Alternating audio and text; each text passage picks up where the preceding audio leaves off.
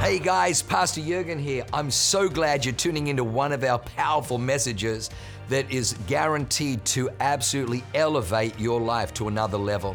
At Awaken, we only want to preach fresh, real, powerful to help you grow stronger in your walk with God, develop your faith so you can take more territory. I'm praying that God blesses you and enriches your soul as you listen to this amazing word from God. God bless you.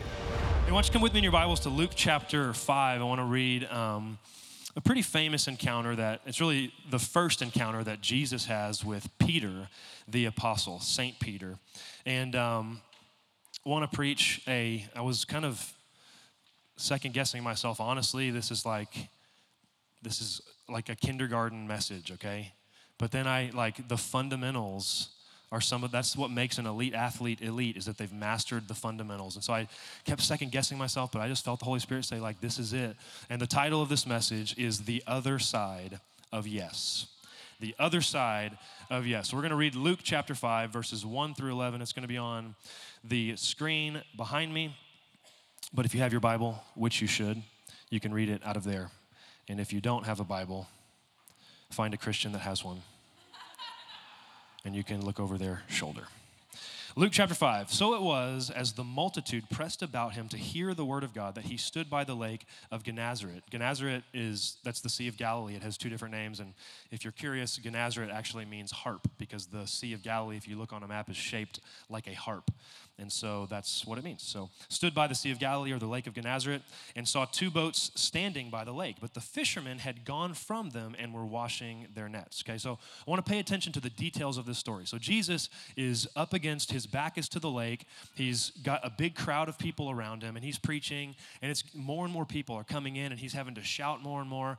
And then he sees two boats that have kind of been beached up on the lake. On the, the, the Sea of Galilee is actually not a sea like an ocean, it's actually a, a big freshwater lake. And so he sees these two boats, and the boats are empty. There's nobody in the boats. Okay, the fishermen, which is Peter, James, and John, they're off somewhere else cleaning their nets after they've been fishing all night long and caught nothing, which we'll read later. All right? So he got in, uh, verse 3, then he got into one of the boats, which was Simon's, who will later be called Peter, and asked him to put out a little from the land. And he sat down and taught the multitudes from the boat. Verse 4, when he had stopped speaking, he said to Simon, Launch out into the deep and let down your nets, nets, nets for a catch. But Simon answered and said to him, Master, we have toiled all night and caught nothing. Nevertheless, at your word, I will let down the net net. Interesting. Verse 6 And when they had done this, they caught a great number of fish, and their net was breaking. So they signaled to their partners in the other boat to come and help them, and they came and filled both of the boats so that they began to sink. When Simon Peter saw it, he fell down at Jesus' knees. Depart from me, for I am a sinful man, O Lord. Verse 9. For he and all who were with him were astonished at the catch of fish which they had taken. And so also were James and John, the sons of Zebedee, who were partners with Simon. And Jesus said to Simon, Do not be afraid. From now on you will catch men. So when they had brought their boats to land, they forsook all and followed him. What a story. So that's the very first interaction that Jesus has with St. Peter, the Apostle Peter, who was just fisherman Peter. Okay? Don't think of Peter as the first pope, you know, the, the guy that has the keys to the kingdom, the guy that was filled with the Holy Spirit and did all these miracles. Like at this point, do you guys remember the show The Deadliest Catch on Discovery Channel? Like, think of Peter like that, okay? He was a dirty, grungy fisherman with crab meat in his beard, probably had a big dip of chewing tobacco in his mouth. Like, that's where Peter started, okay? So he has this interaction with Jesus and is is presented really with a question, an opportunity to cast out, to push out into the deep. And Peter makes the very brave, courageous decision to say yes. And I want to look at um, what all went into that yes and what does yes look like for you, for us as a church in every single area. So I want to look at, and I have three points. If I ever preach a message that doesn't have three points, I'll, I'll get confused, I'll be disoriented, and it's just how it works, okay? So, three points. Point number one a yes won't always make sense. A yes won't always make sense.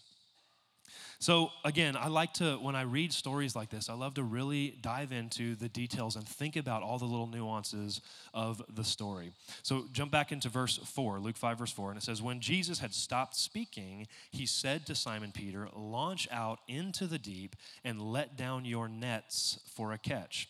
But Simon answered and said to him, Master, we have toiled all night and caught nothing. Nevertheless, at your word, I will let down the net. Now, you got to understand, Peter is a professional fisherman. Like that's what he does for a living, his job. And this dude comes up who makes tables, okay? Like woodworks. And he's telling Peter how to do his job. And so Peter is, I mean, it would, it's crazy. It would be like me going to Farmer Rudy saying, you know, Rudy, if you pull your tomato plants out of the dirt and you spray them with hairspray and wave them around and replant them, then you're going to yield a hundredfold. And Rudy would be like, You don't know what you're talking about. I'm a farmer, you're not. That's what's happening here. So Jesus says to Peter, Hey, push out into the deep and let down your net for catch. Like people that fish, and I don't, so don't, I'm not an authoritative fisherman at all, but Tyler Matthews is, and he's told me a lot of things. Fishermen know where the fish are. Like that's their job to know where the fish are. And Jesus says, Hey, I'm going to tell you where the fish are. Go out into the deep and let down your net. And Peter's like, Bro, you make tables for a living. You don't know what you're talking about. This doesn't make sense. But there must have been, when we read the story, there must have been something about Jesus. There must have been something in the authority of his teaching. There must have been some something captivating about being in his presence where Peter, against every inclination, every sense of, of, of professional knowledge that he has, that he has says, I'm telling you, there's no fish out there, but nevertheless, at your word, I'll do it. There must have been something, even though everything in him said, This makes no sense. Like, I, I know how this works, and it doesn't work that way. But there's something about you, something Everything in me says I shouldn't trust you, but there's just this one little irritant in me that says maybe I should. And that's um, my story here at this church. I remember for years and years, and again, you guys have heard our story many, many times, but we you know, didn't didn't come here with ambitions of being pastors. We we just showed up at the church because we needed a church and our life was a mess. And we started serving, our life began to be put back together. We got healed in so many different ways and areas of our life that had been dysfunctional for years began to all of a sudden work out of nowhere. And then we started to, you know, serve and step into leadership a little bit. And and I, I remember um, it was always like I kept um, I kept God at, at arm's length almost. And it was like, look, I'm here, I'm serving, okay, I'm, I'm, I'm tithing, I'm doing the things, but it's like, I'm also like at the end of the day, this isn't my church, not my responsibility. And I always just kind of, but then I remember this and it wasn't like, you know, some audible voice from God or anything like that, but it was just this kind of nagging impression on my spirit, just over and over, and it wouldn't go away. And just God saying, hey, come on, you like, why do you why are you giving me this stiff arm? Will you actually push out into the deep with me? And I remember a moment where it was like, it was it was the point of no return. It was like you have to make a decision. Are you going to give your life to this? to the building of the church. And not Awaken Church. I mean, I love Awaken Church. It's the church I'm called to. I think it's the greatest church in the world. But I'm not talking about that. I'm not talking about being called to build an organization. I'm, t- I'm talking about being called to build the kingdom, the big C church, the church. And I remember just a moment where it was like, I had to actually surrender my life to it, give all of myself to it, inconvenience myself for it, to, to lay down dreams and ambitions that I had that at the time in my in my you know lack of understanding and the way things worked in the kingdom i thought i was going to have to give up all of my dreams and things that i wanted to do. And it was you know like i i grew up thinking like if you actually decided to say yes god would like send you to madagascar and you'd be a missionary. And then it just sent me in this wild you know, world of guilt because I was like, I don't want to go to Madagascar. And then I felt really guilty, and I'm like, well, you're a jerk. Why don't you want to go to Madagascar? What's wrong with people in Madagascar? Do you not love people in Madagascar? And so, but then really in my heart, I didn't want to go to Madagascar, and so I just, I was just always thought that if you, if you said yes to God, it meant your life was going to be miserable, but at least you were doing, you know, the good work. But I remember a moment where God, just like He did to Peter, had called me out into the deep and said, Will you give your life to building the church? And I think for so many of us, I think actually for all of us, if you choose to listen, God is calling you out into the deep. And it's and it may not be you know, to be a pastor, to be a whatever. It, maybe he's calling you out into the deep in the marketplace. Maybe he's calling you out into the deep, into the unknown, uncharted waters of being a good father after generations and generations and generations of terrible fathers. Maybe he's calling you out into the deep to break the cycle of addiction that has plagued your family for generations. Maybe he's calling you out into the deep to actually begin to share your faith, to dive into his word. I don't know what it is for you, but every single one of us, he is calling you out into the deep and what is on the other side of your yes. And I love it because Jesus says, launch out into the deep. And so a lot of times, again, we read these stories and like, you know, the, the Bible was written a long time ago, if you didn't know that, okay? And it's not like the, the way that, um, you know, narrative literature works now, it wasn't, that's not the way that literature was written back then, okay? Like now you read a John Grisham novel, and like if, if John Grisham wrote this story, it would be like, and then Peter's oar plunged into the tepid waters. And as the tepid waters began to ripple along the lake, shaped like a harp, his breath quickened and, you know, whatever. And like, that's just not how stories were told back then. And this is not like narrative fiction. This is reported. This is like what happened. Okay. And so we don't, we, it, the details are, it's easy to just kind of gloss over. And we, we read the story and it's, and it's like one sentence. It's like, let out your, or, you know, push out into the deep and let out your net for a catch. And we think Peter's like, okay. But it wasn't like that. The Sea of Galilee is a big, big, big, big, big lake. So imagine Jesus says, hey, thank you for letting me preach from your boat. I appreciate it. Now, will you push out into the deep and let down your nets for a catch? So Peter says, you know, okay, but uh, nevertheless, at your word, I'll do it. And it wasn't like he just cast down his net, he had to go out into the deep. And I know because I'm a sailor that winds don't blow in the morning, and this was in the morning because he said, We've been toiling all night and we caught nothing. This was in the morning, which meant there would have been probably no wind. So they're not hoisting the sails, they're rowing. So they would have been like, And I just imagine like what you know, Jesus, Jesus knows what's gonna happen. He's like, this is about to be awesome. I'm about to blow y'all's mind. So he's just like happy, maybe singing songs. I don't know what maybe like would Jesus ever sing a worship song and be like, I exalt me. Anyway, Jesus is just, who knows, singing, having a good old time, and Peter's just like, and how long did this take? What was going through Peter's mind after he had made this decision to say yes, nevertheless at your word, but then it didn't happen right away? There was a, a, a long stint of time of just rowing out to the deep. He had made the decision, like, okay, I'm all in, I'm gonna do it, I'm gonna trust you. And then he had to wait and row his way out to the deep. And what was going through Peter's mind at this moment? How many of us have gotten a word from God, a promise from God that's like, you know, maybe it's maybe it's for a baby, maybe it's that that healing is gonna is gonna happen in your body, maybe it's that an addiction is gonna break, maybe it's that you're gonna step into, you know, financial blessing, whatever it is, and you're like, awesome, yes. And then you're just rowing on your way out to the deep. And I love it because Peter finished the journey.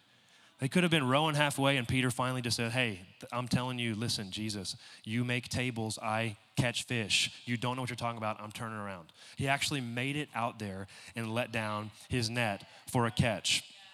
Can you believe God in the in between when you're rowing out to the promise? And I love it.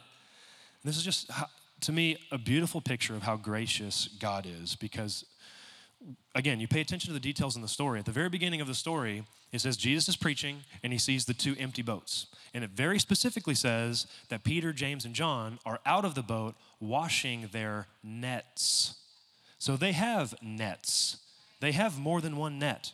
Then Jesus says, I want you to launch out of the deep and let down your nets for a catch. Bring all your nets. And Peter says, Hey, nevertheless, at your word, I'll do it. I'll let down my net. So Peter's like, Bro, you're crazy. I'm into this, kind of, but I'm only bringing one net because this is a waste of my time. He had nets. We know it from the story. They're washing their nets, plural. Jesus says, Let down your nets, plural. And Peter's like, I'm taking one net. But still, with just that one net, Peter didn't have all the faith. Peter didn't have nets faith. He didn't have, he wasn't like, he was just like, You bet, I'm your man. You're gonna build your church on me. I'm the rock, baby. He was like, Look, I don't know about this, but I'll take a net. And, and I just, I think it's so beautiful because it wasn't like Jesus, like, okay, you're gonna take one net, then you're getting half the miracle it says that the net was filled so much that they filled both of the boats. Not just Peter's boat. Peter has to hail to his partners, James and John. He's like, hey, get over here. They bring their boat, and both boats are filled to capacity, to their sinking. So God didn't let Peter's lack of faith prevent the maximum expression of the miracle. So I want to just encourage you like God God is not after massive amounts of faith where every challenge he you know a, a, word comes to you and you just have not one single doubt and you just charge head headstrong into the fray and you're like i'm your man i'll do it. Like part of faith is doing things scared. That's what courage is by definition. Courage is a, a contingent word. It's contingent on the the presence of danger. You can't be courageous if there is no danger. If there's no risk there is no courage. When Zeke was like, you know, two years old and, and a little toddler and learning to talk, he would do this thing where he'd be like, Dad, watch this. And he, and he would literally, he would go, Was I so brave? And I, I mean, you know, I'm a good father, so I didn't crush his spirits, but I'm, so I said, Yeah, but in my heart, I'm like, No, no, that was not brave, okay? Because there was no danger there at all. You jumped two and a half inches, that was all. You can't be brave, you can't be courageous without some level of personal risk. And I love that that God didn't it wasn't punitive. He didn't punish Peter for not having like the full expression of faith. Like, yeah, man, I'm, I'm, I believe you. I'm taking all my nets. I know it's going to happen. But still, in spite of Peter being kind of halfway in, God filled both of the boats with all the fish that they could manage. And I want to just encourage some of you in here today. If you're in here and just, you know, God is calling you out into the deep and you're afraid to say yes. And maybe you're, you're you know, going along reluctantly. Don't beat yourself up. Like God is looking for faith like a mustard seed. And if you have faith like a mustard seed, Jesus says you can say to this mountain, hey, be cast into the sea, and it will be done. And I love the graciousness of God in this story. And for, um, for Katie and I right now, we're, we're rowing. And it feels like this. You know, launch out into the deep, God said. Come to Coronado, he said. Start a campus here, he said. It'll be fun, he said. And we're like, awesome. And then uh, yesterday, um, like literally the Coronado newspaper that goes to every single home in all of Coronado has Mike and Katie Yeager plastered on the front. And Thank you for the one person clapping. Uh, I wish I could tell you that it was a favorable article. Um, and it just was like, I mean, you know, Katie and I were like, we didn't, we didn't, we didn't ask for this. We didn't know this is what it was going to be. We thought this will be great. We live here. We'll just start a quaint little campus. It'll be, you know, we'll have it on the beach and people will come from all over. It'll be so easy. And it has not been easy. And we are rowing right now, in between, on the way to what we believe is a promise from God for a life giving, spirit filled church in Coronado. But we're rowing right now. But you know what?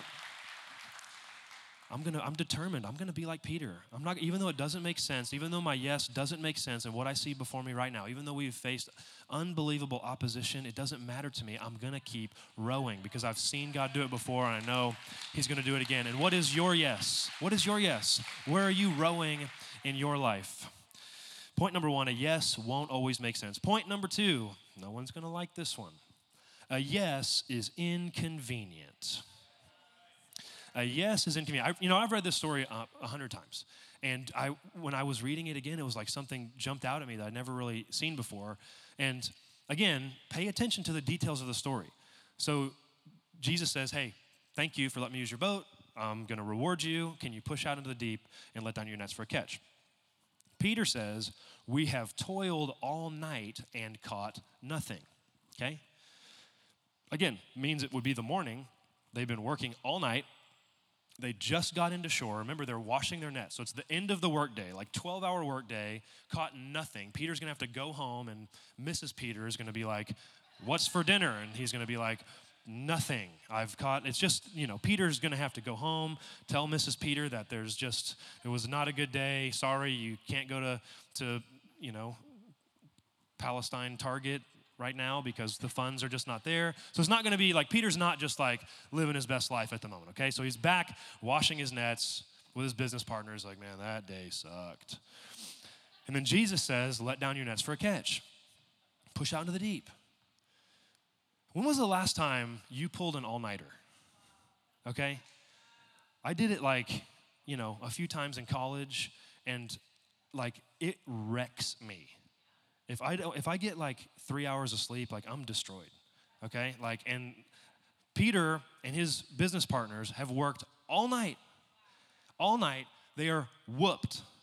And then Jesus says, I've got a surprise for you launch out into the deep, let down your nets for a catch. How miserable must they have been? Like, Peter's just like, like they would have been exhausted. And I love that the call from God didn't come when Peter was well rested, ate his Wheaties, had a big breakfast, he was ready to go. It never happens like that, ever. Never. Is God like, I've got a mission for you? And you're like, well, that's so great. I've been sitting around, I'm bored out of my mind. I have all the mental and emotional bandwidth in the world to jump into what you have for me, God. I'm excited. That's not how it works. God calls you in moments of your weakness, in moments of your fatigue. Why? So then you can't rest on your own strength. That's why. So Peter couldn't, he didn't have all of his wits about him. He couldn't be like, at the, you know, after the whole thing happened, he couldn't have been rationalizing after the fact and be like, well, you know, I've been to that spot a million times. I know there's fish there, you know, da, da. Like, he was beat, rowing out there at a word from God, and there was nothing he could credit the miracle to except for Jesus himself. That's why. That's why.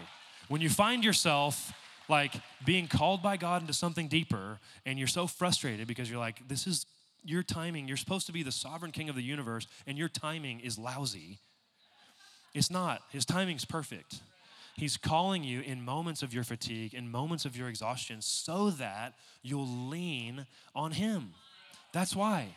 So that when breakthrough comes, when the miracle comes, you will give all glory to Him. You won't be able to rest on your own, you know, self discipline and pulling yourself up by your bootstraps. Saying yes to God in moments of exhaustion and fatigue in your life produces intimacy between you and God because you have to press into Him. It, it makes you depend on Him.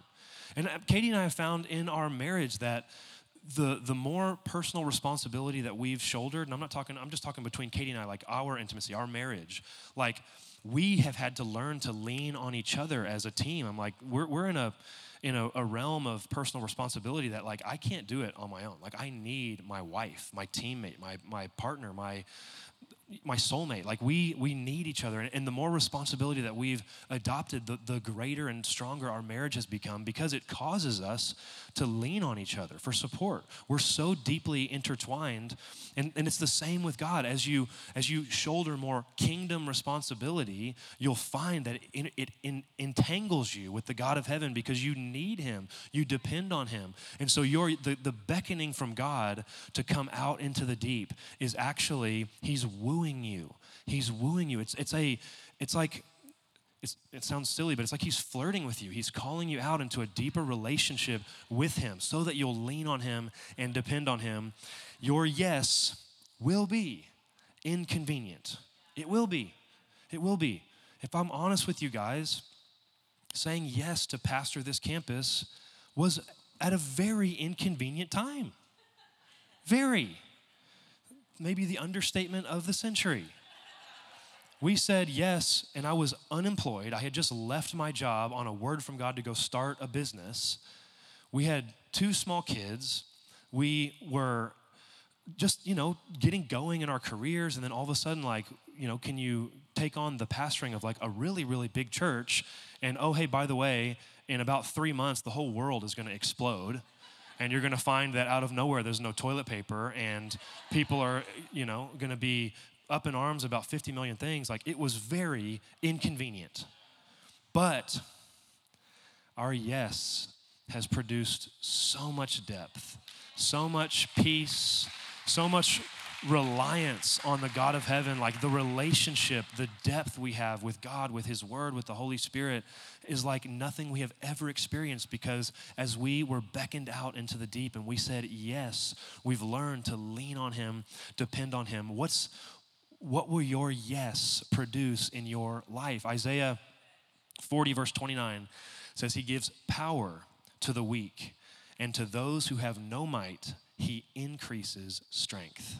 Even the youths, high school or junior hires, I don't care how tough you are, even the youths shall faint and be weary, and the young men shall utterly fall, but those who wait on the Lord shall renew their strength. They shall mount up with wings like eagles. They shall run and not be weary. They shall walk and not faint. God's strength is made perfect in your weakness. And so don't be afraid. Don't, don't be unsettled. Don't feel like if, if you, know, you know God is calling you into something, but it just like things aren't aligning in your life. It's just not really a very good time. And maybe once, you know, the kids get out of high school, or maybe once I get this promotion at work, or maybe once, you know, my wife and I get a little more, da, da, da. There, there will always be something. There will always be something. Always. And that's the resistance. That's the resistance. There will always be something. Your yes will be inconvenient. It will be. But that is by design. It's by design so that God can call you into a position where you're going to have to lean on Him and He will give power to your weakness. Can somebody say, Amen? And lastly, point number three, as the worship team joins me on stage yes is a doorway into more. A yes is a doorway into more. And I, um, one of my favorite movies of all times is uh, The Field of Dreams with Kevin Costner. Come on. Right? The person from El Cajon is the only one clapping? That's one of the greatest movies of all time. Okay, your homework go watch Field of Dreams with Kevin Costner and James Earl Jones. Goodness gracious. Oh my gosh, my heart, Lord, forgive my people. They do not know. My people perish for a lack of knowledge. Lord Jesus. In a field of dreams, now I feel like I have to give you a whole synopsis because about three of you have seen it, it seems like. Field of Dreams is about Kevin Costner, uh, who plays a character named Ray Kinsella, who owns a farm out in Iowa, and out of nowhere he hears a voice that says, If you build it, he will come. He has no idea what it means. Long story short, he, he plows down all of his crops, builds this baseball diamond in the middle of nowhere, and as he does, like time traveling from the past, New, uh, Chicago White Sox uh, players from the past come out of the cornfield and they begin to play there, and it's this crazy thing. And he goes and picks up this washed up author named Terrence Mann, who's played by James Earl Jones. And anyway, there's, there's a lot in there. You just go watch the movie. But Kevin Costner's character, Ray Kinsella, and James Earl Jones' character, Terrence Mann, end up developing this really tight friendship. And at the end of the movie, the White Sox players, the ghosts, if you will, invite Terrence Mann, James Earl Jones' character, out into the cornfields. And as they walk out into the cornfields, you see them just kind of slowly disappear. And it's sort of the symbol of going out into the unknown. And Kevin Costner's character, Ray Kinsella, is so, he's frustrated by this. He's like, why, why does he get to go? Why does he get to go? I'm the one who built this field. And he has a little bit of a pity party. And, and, uh, and they, the, the White Sox player say, hey, we didn't, we didn't choose you. You've got a family. Like, you've got responsibility. We're, we're calling him. And I love um, what Terrence Mann, James Earl Jones' character, says right as he's about to step out into the cornfields, no idea what's on the other side. He says, There's something out there for me, Ray, and what a story it will make. A man being able to touch a perfect dream. And I love this picture of standing on the edge of something, a threshold, and having no idea what's on the other side, believing in faith it's something good, and just having the courage to say yes and step out into the unknown, which is what Peter did. Peter had no idea what he was saying yes to. I think it's really important that we, we recognize that. It, it wasn't like Peter, Jesus said, All right, here's my PowerPoint presentation. All right, here's the five year plan. Here's the financial pro forma. Here's how it's going to work.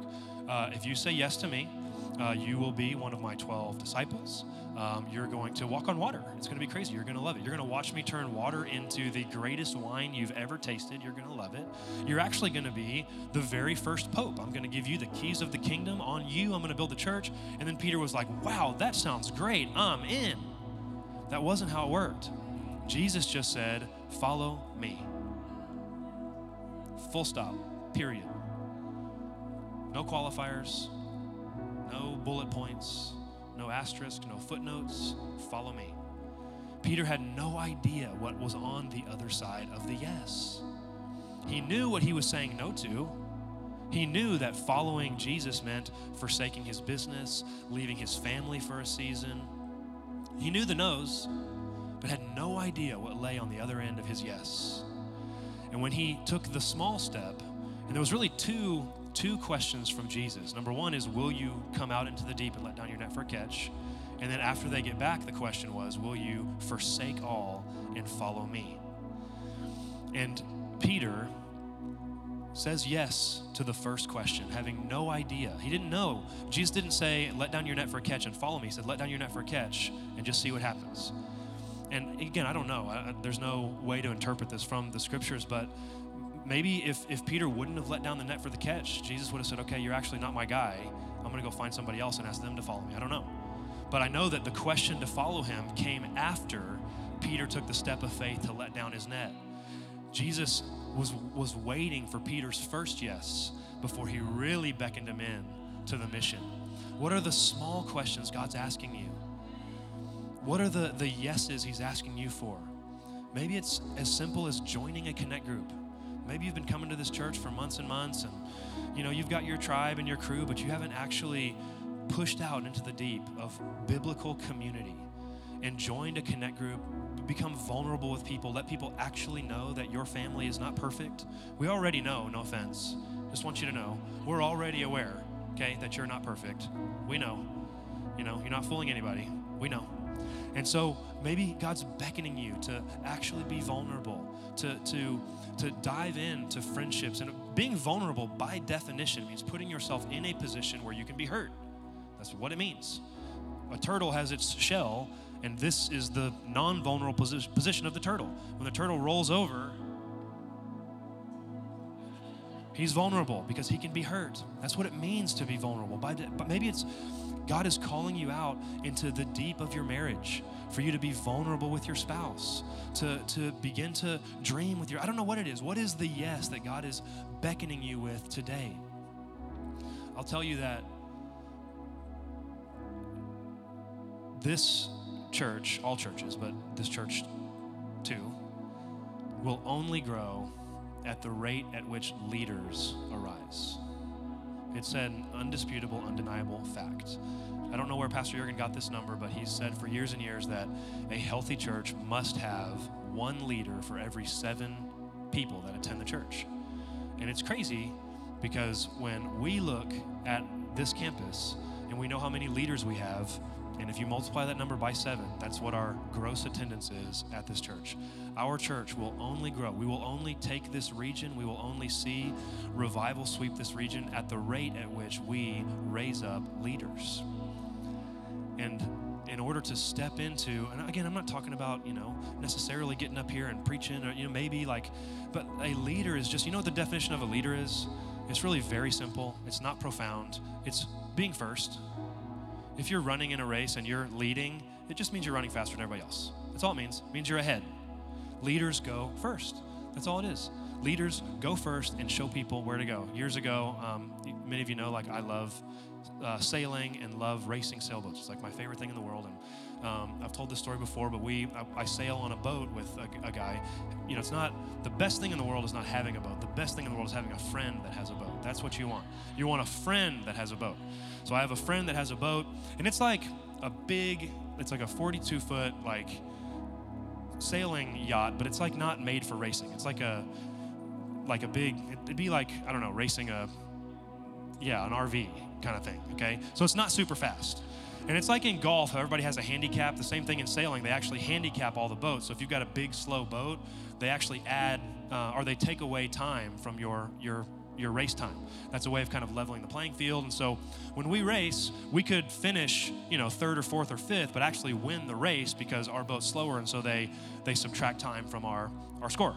But because our boat is actually slow, we're never leading ever. Like we, and then sailboat races go like this. You you start at a start line, and they'll say, you know, you're going to go to buoy, you know, 35A, then over here to this mark, and then over to 37B, and then back to the finish line or whatever. And so, and the course always changes. You have to have a map. You have to know where you're going, where's 38, and all that kind of stuff. So, one time it was like I don't know how, the favor of God Himself had breathed upon our boat, and we're never ever in the lead. And so we are going, and we turn the the mark to go down the next leg of the race. And every time we've done this, hundreds of times, we're losing. And so we never have to worry about where we're going because we're just following the next people. And literally, we like turn the mark and we're changing the sails, and then we look up and we're in front. And so I say to the, the skipper, Bram is his name, I'm like, Bram, where are we going? And he goes, I don't know. We've never been first before. That's what it means to lead. It means you don't like you don't have anybody to to all right, I'm just gonna follow you. That's what it means to be a leader. It just means to go first. That's it. It's not don't you have to overcomplicate it. It doesn't mean like whatever. Like to be a leader just means that you're gonna make a decision that I'm gonna go first. And our church will only grow at the rate at which people make a decision to lead other people. And you can only make a decision to lead other people at whatever level that is to say yes as God is calling you out into the deep. And so my question for all of us when we stand to our feet, I want to want to pray is what is God asking you to say yes to? And I'd love it if you just bow your heads and close your eyes. And I want to ask that question again seriously, and you take a minute to really consider it. What is it that God is asking you to say yes to? Is it talking to your wife about walls of bitterness that have built up over, over years? I don't know what it is. Is it reaching out to your mom or dad that live in another state that you haven't talked to in years? Is it reconciling with a, a cousin or a brother or an uncle or whatever? Is it going to DNA and saying, you know what, I've been coming to this church for years. I'm not serving on a team, but I know God is calling me to actually build this church, to serve on a team, to take personal responsibility for this church, to treat it like a house and not like a hotel. When you go to a hotel, you just put the AC on 62 degrees, you throw your towel wherever, who cares? You don't do that at your house because you own your house. You don't treat it like a hotel. Maybe it's time for you to look at Awaken Church not as a hotel that is here for your benefit, but that you are here for its benefit that you are here to come to this church to build others, not for it to feed you, but for you to feed yourself so that you can then in turn feed others here. Maybe it's a yes to, to finally get serious about breaking an addiction.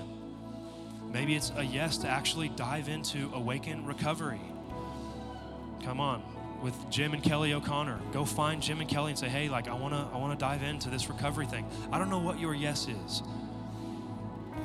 But I want to pray for you and just believe God that you're going to have the courage to say yes, to launch out into the deep. And, and with every head bowed and every eye closed, the most important yes is just saying yes to Jesus for the first time, hundredth time, thousandth time. I don't know what it is for you, but if you're in here today, I want to pray for everybody. But before I do, I want to pray for anybody in here that needs to just take that first yes, the yes to follow God. The Bible says in Romans 10 9 that if you confess with your mouth that Jesus is Lord and believe in your heart that God raised him from the dead, then you will be saved.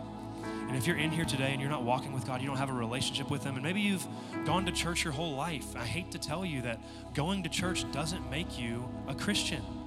Going to church doesn't save you.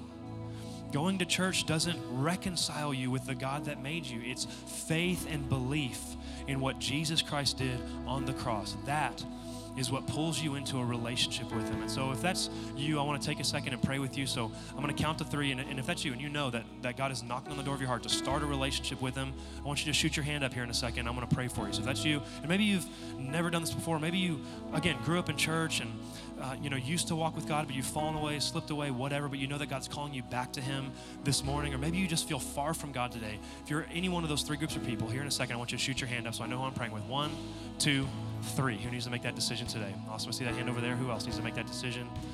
Anybody else? Need to get right with the God that made you. Find peace for maybe the very, very first time. Anybody else? Yep, I got that. Amazing. Who else needs to make that decision today? Amazing, amazing. Well, hey, let's all pray this prayer out loud as, as proud as we can. Let's all say, Dear Heavenly Father, I thank you today for sending Jesus on a rescue mission to save me. Today, I repent of my sins and I know that I am forgiven. Today, I declare that heaven is my home, God is my Father, I am a child of God. In Jesus' mighty name, amen, amen. Amazing, amazing. And then why don't we all just lift our hands high to heaven? I want to pray for you and for whatever it is that your yes is. God, I thank you that you're knocking on the door of hearts right now. God, Holy Spirit, we invite you in to the hearts and minds of every single person that calls the East Lake campus of Awaken Church home. And God, whatever it is, whatever that yes is, whatever the question is you're asking us, I pray that we would have the courage to say yes. And God, I pray for real, tangible action.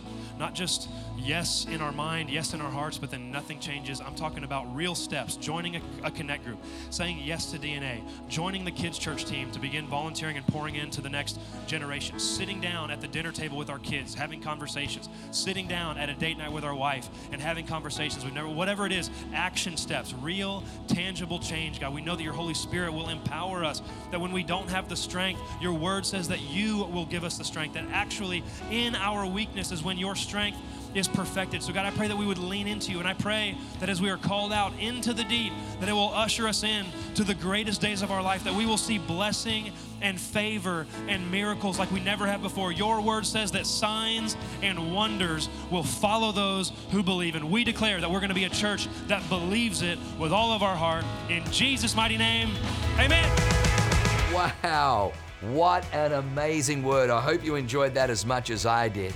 Hey, listen, for more information about our church, go to www.awakenchurch.com or subscribe to our YouTube channel if you haven't already and download our app. It is amazing. It is chock full of incredible messages, information about upcoming events, and you can even support our ministry if you feel so inclined. We loved having you with us today. We look forward to seeing you again. God bless you. Live a life that is transformative. Bye for now.